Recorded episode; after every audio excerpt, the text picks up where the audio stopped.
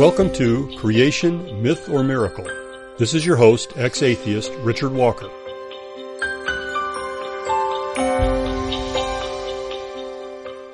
Hello and welcome to today's show. Let me ask you a question. Which of these two views do you think is correct? Our planet is a lonely speck in the great enveloping cosmic dark. In our obscurity and all this vastness, there is no hint that help will come from elsewhere to save us from ourselves.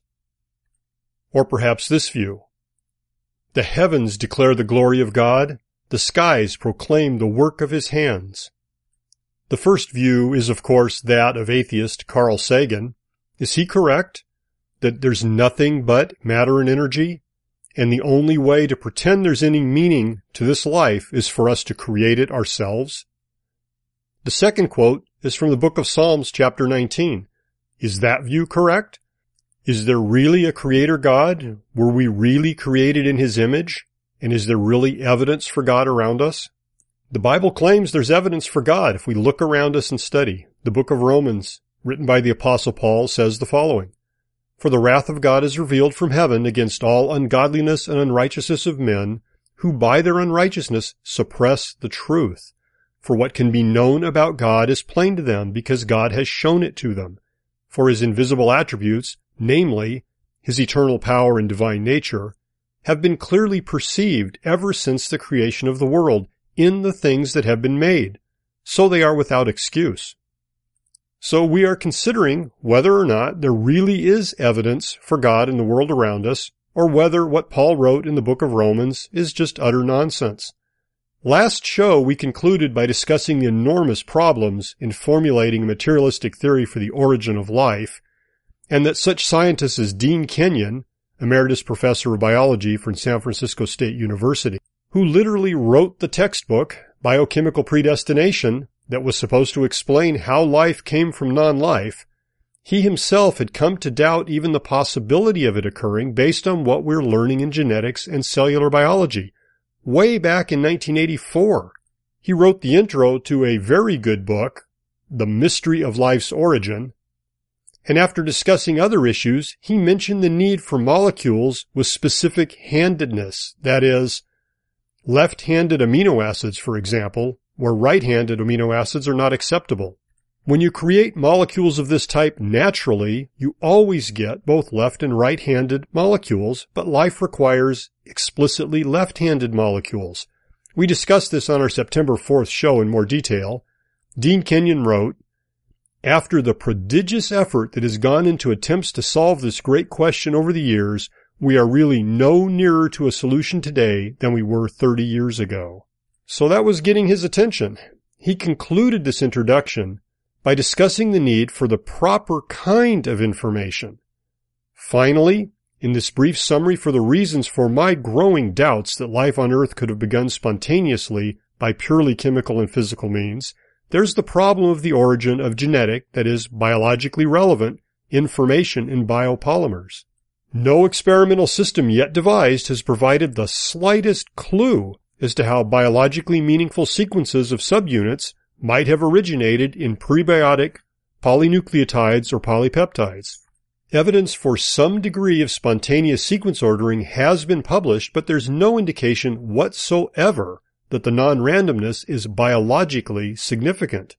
Until such evidence is forthcoming, one certainly cannot claim that the possibility of a naturalistic origin of life has been demonstrated. Now in the almost 30 years since Dean Kenyon wrote that introduction, the problem has simply gotten worse and there is no evidence forthcoming. Our increasing knowledge of the type of information content within any living cell, not just the DNA, but also elsewhere within the cell, some of which we have yet to even begin to locate, is a compelling argument for the existence of an intelligent source for this info. We'll discuss how this affected the world's most notorious atheist in a moment. We're discussing the evidence for the creator God that exists in the world around us. And now we're going to look at Antony Flew, who is considered the foremost atheist thinker of the 20th century he was called the world's most notorious atheist and often debated against theists. Flew was the son of a Methodist minister and says that when he went to school he was, quote, a committed and conscientious, if unenthusiastic, Christian. But then during his studies he began to question his faith and the problem of evil, which we discussed on a previous show. How can there be suffering in the world if God is all powerful and all good? That question caused Flew to doubt the possibility of an omnipotent God. And he said that by the time he was 15, he considered himself an atheist. Interestingly, as a mature adult, he wrote that he reached the conclusion about the non-existence of God much too quickly, much too easily, and for what later seemed to me the wrong reasons. That's a very interesting statement about his own conversion to atheism. At Oxford, Flew was part of the Socratic Club, which is a forum for debate between atheists and Christians, and it's the same club that C.S. Lewis was president of for over a decade. It was there that in 1950, Flew presented his paper Theology and Falsification that argued against theistic beliefs. That paper was still sparking reactions decades later. Then in 1961, he published God and Philosophy, which was an attempt to examine Christian theism. And in this book, he argued that the design, cosmological, and moral arguments for God's existence are invalid. So he wasn't convinced by those arguments at that point at all. While this book was influential in atheism, Flew himself now considers it to be, quote, a historical relic. And he later advocated the design and cosmological arguments as valid evidence for God's existence. However, long before he changed his worldview, in 1971 Flew published The Presumption of Atheism, in which he argued that it's inherently more rational to take atheism as a presumption at the outset of any debate regarding God's existence, and the burden of proof should be on the theist. However, as we've discussed in previous episodes and as is included in a blog on my website, we've argued that atheism requires taking by faith several things which contradict the laws of science in the universe as it is. The first is that the universe itself came into being from nothing. The second is that non-living matter became living cells strictly by chemistry. And in addition, the notion that the type of specific complex information that exists within all life arose by undirected means without an intelligence cause is also contrary to the evidence. Flew seems to have been a very honest and open thinker who expressed what he was assuming and gave reasons for the conclusions he reached, precisely what Christians are asked to do, by the way. And he took place in debates with theists and was very cordial in doing so. In one debate in 1985 with philosopher and theologian Dr. Gary Habermas, they debated the proposition that Jesus Christ was actually raised from the dead, that he conquered death itself. Now this debate was in Dallas and there were 3,000 people in attendance and there were two panels of experts to judge the debate from leading American universities. One panel had five philosophers who were asked to judge the content of the debate and also a panel of five professional debate judges who were asked to judge the quality of the arguments presented. Now regarding content, four of the five on the philosophers panel voted that Habermas had won. That is, he made a stronger case for the resurrection actually occurring than Antony Flew's attempts to refute it. One of the five scored it a draw. The professional debate judges voted three to two in favor of Habermas in terms of the quality of his arguments. I'd be curious to know how many of you are aware of the fact that debates like this used to occur between atheists and theists, and that often the theists won. We're discussing the evidence in the world around us for the existence of God and the conversion of the world's most notorious atheist, Antony Flew, to a theist.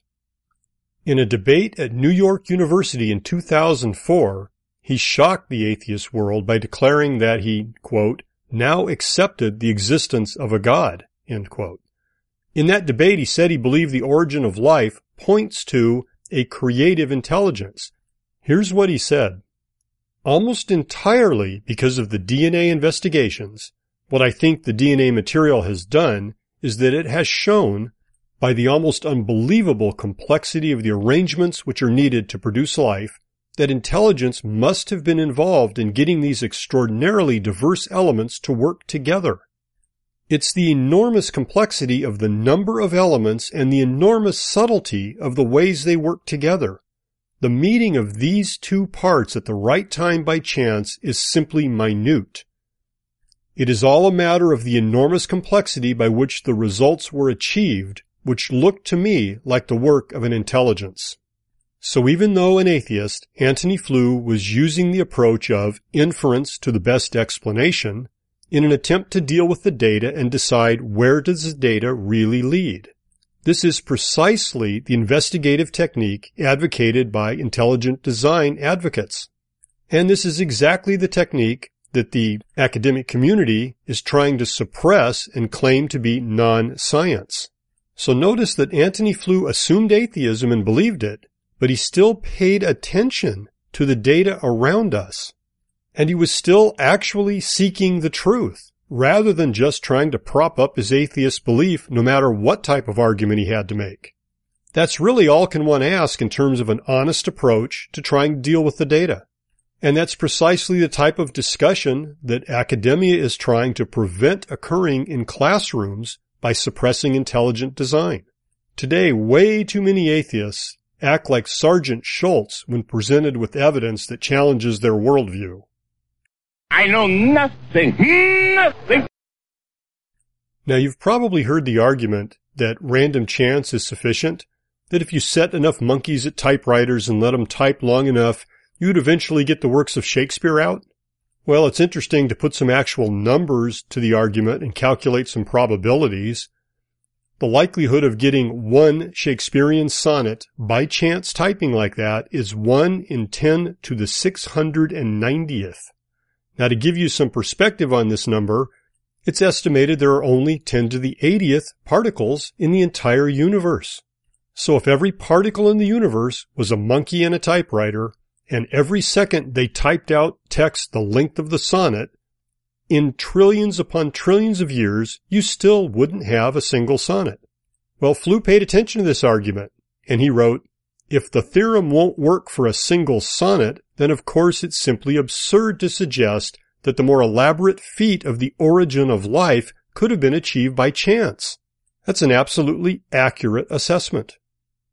Flew was also critical of Richard Dawkins' selfish gene idea, pointing out that natural selection does not positively produce anything, it only eliminates, or tends to eliminate, whatever is not competitive. He called Dawkins the selfish gene, quote, a major exercise in popular mystification, and argued that Dawkins made the critical mistake of overlooking the fact that most observable traits in organisms are the result of the coding of many genes. So Flew was aware of the literature produced by the atheist Darwinist community, but he actually thought about the arguments they presented instead of swallowing them whole without consideration.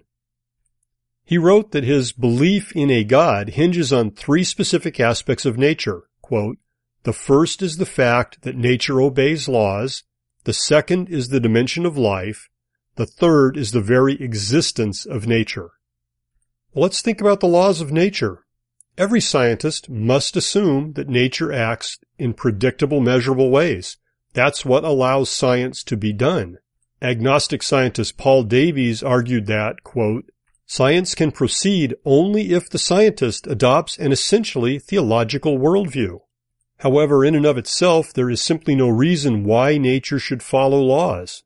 So the very existence of such laws and such orderly, repeatable behavior demands an explanation.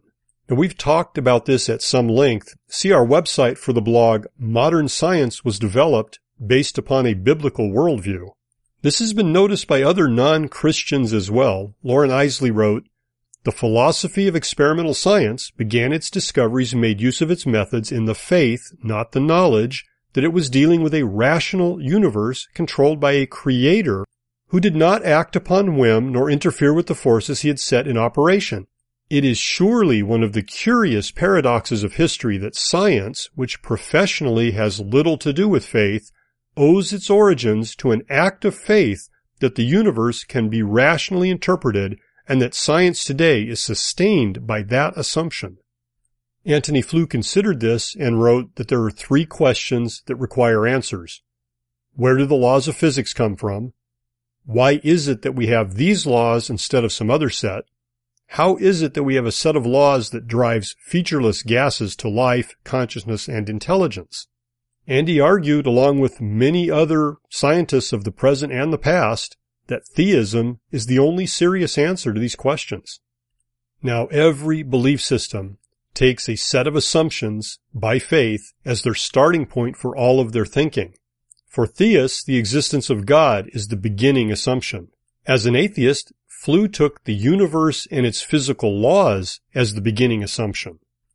However, the discovery that the universe was not infinite, has not existed forever, threw a wrench into this whole assumption and belief system. If the universe has a beginning, then it's reasonable to assume something caused its beginning, because it's more likely that God exists uncaused rather than the universe existing uncaused. It's logical to argue for the existence of God from the existence of the universe. That's the thinking that Antony Flew documented. See our blog entry, Materialists Must Believe in Miracles, for some additional arguments along these lines. Now when you look at it, not only does our universe follow finely tuned physical laws, but these laws appear to be finely tuned to enable life to exist. Remember the privileged planet we discussed in the last show? Now, since this situation is ridiculously unlikely, it's essentially impossible by random chance, the most common atheist answer is to simply assert that our universe is one of many others, the multiverse answer. It's interesting that atheists who refuse to believe in an unseen God based supposedly on the lack of evidence for his existence, explain away the appearance of design by embracing the existence of an unknown number of other universes for which there is no evidence, nor even any effect of their existence. In any case, Flew argues that even if there were multiple universes, it would not solve the atheist dilemma. He wrote, Multiverse or not, we still have to come to terms with the origin of the laws of nature and the only viable explanation here is the divine mind. Now I neglected to mention earlier that Antony Flew documented his conversion from atheist to theist in a book whose cover I love. It says, there is no God, with the word no scratched out and then an A put in its place. So now it says, there is a God, how the world's most notorious atheist changed his mind. That's a highly recommended read to those of you who are thinking about these things instead of sticking your head in the sand. There's also a most excellent review of it at creation.com. If you search for review of There is a God, you'll find it. We're discussing the evidence for the existence of God in the world around us, and in particular how this evidence was witnessed and acknowledged by former atheist Antony Flew in his conversion to theism. Lita Cosner's review at creation.com of Flew's book discusses his consideration of the origin of life problem. The existence of physical laws which allow life to survive is necessary but not sufficient by itself for the existence of life. The question of the origin of life became much more complex with the discovery of DNA a molecule comprising letters that code for the instructions to build the machinery of life. A real vicious circle is that the instructions to build decoding machinery are themselves encoded on the DNA. That life is governed by a complex code leads to the question, as Flew wrote it, can the origins of a system of coded chemistry be explained in a way that makes no appeal whatever to the kinds of facts that we otherwise invoke to explain codes and languages, systems of communication, the impress of ordinary words on the world of matter. He pointed out that natural selection can't explain the origin of first life. Ultimately, a vast amount of information is behind life and in every case, information necessarily points to an intelligent source. So it's only reasonable that there be a source behind this information as well. Antony Flew's conversion to theism is an excellent example of why the evidence for intelligent design is suppressed in academia. That evidence is compelling, even to somebody like Antony Flew. Cosner's review continues, as an atheist, Flew struggled with the idea of an invisible, omnipresent person and how such a person could be identified. However, Flew was making embodiment part of his definition of a person, which isn't justified. So earlier, Flew was requiring that in order to be a person, one must have a body. Philosopher Thomas Tracy defined persons simply as agents that are capable of acting intentionally. Although human persons are embodied, Embodiment is not a necessary component for personhood. Flew admits that, quote, at the very least, the studies of Tracy and Leftow show that the idea of an omnipotent spirit is not intrinsically incoherent if we see such a spirit as outside space and time that uniquely executes its intentions in the spatio-temporal continuum. Most interesting observation, because remember what the apostle Paul wrote what were the invisible attributes of God that is plain to those who look at the world around us? His eternal power and divine nature. Notice invisible attributes. But these invisible attributes are clearly perceived in the things that have been made. So Flew recognized that the material realm, that which was made, points to the necessary existence of an omnipotent spirit that is not part of that material realm, that is outside space and time, but executes its intentions on the material realm. While Flew did not recognize this as the God of the Bible, the attributes he expressed are completely consistent with the God of the Bible. Flew identifies his God as the God of Aristotle, with the attributes of, quote, immutability, immateriality, omnipotence, omniscience, oneness or indivisibility, perfect goodness, and necessary existence.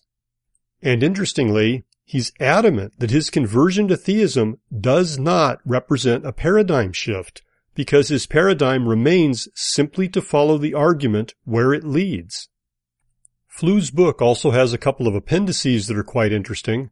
The first one is written by his co-author Roy Varghese, and it's a critique of the new atheism, the second appendix has a dialogue between Antony Flew and New Testament scholar N.T. Wright on the subject of the self-revelation of God in human history.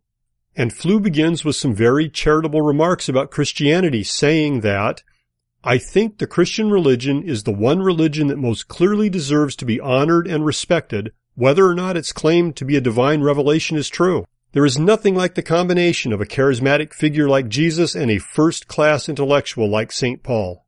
If you're wanting omnipotence to set up a religion, this is the one to beat. So the evidence for God points to purposefulness and meaning in the universe, while National Lampoon and Deteriorata point to the opposite. You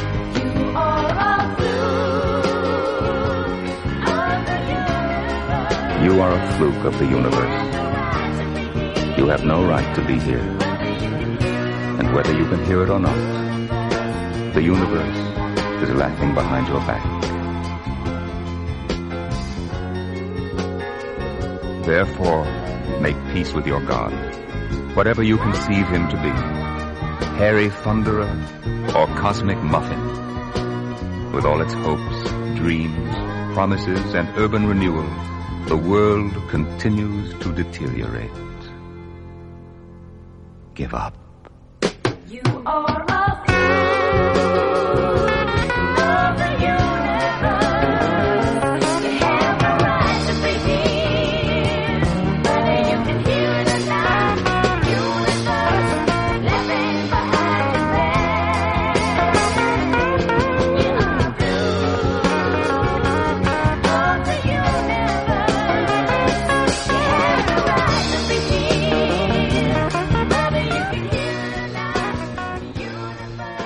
well remember hearing this while an atheist in high school and thinking they got it right. Life is truly meaningless and National Lampoon is correct. However, I now realize I was completely wrong. See creationmythormiracle.com for more info.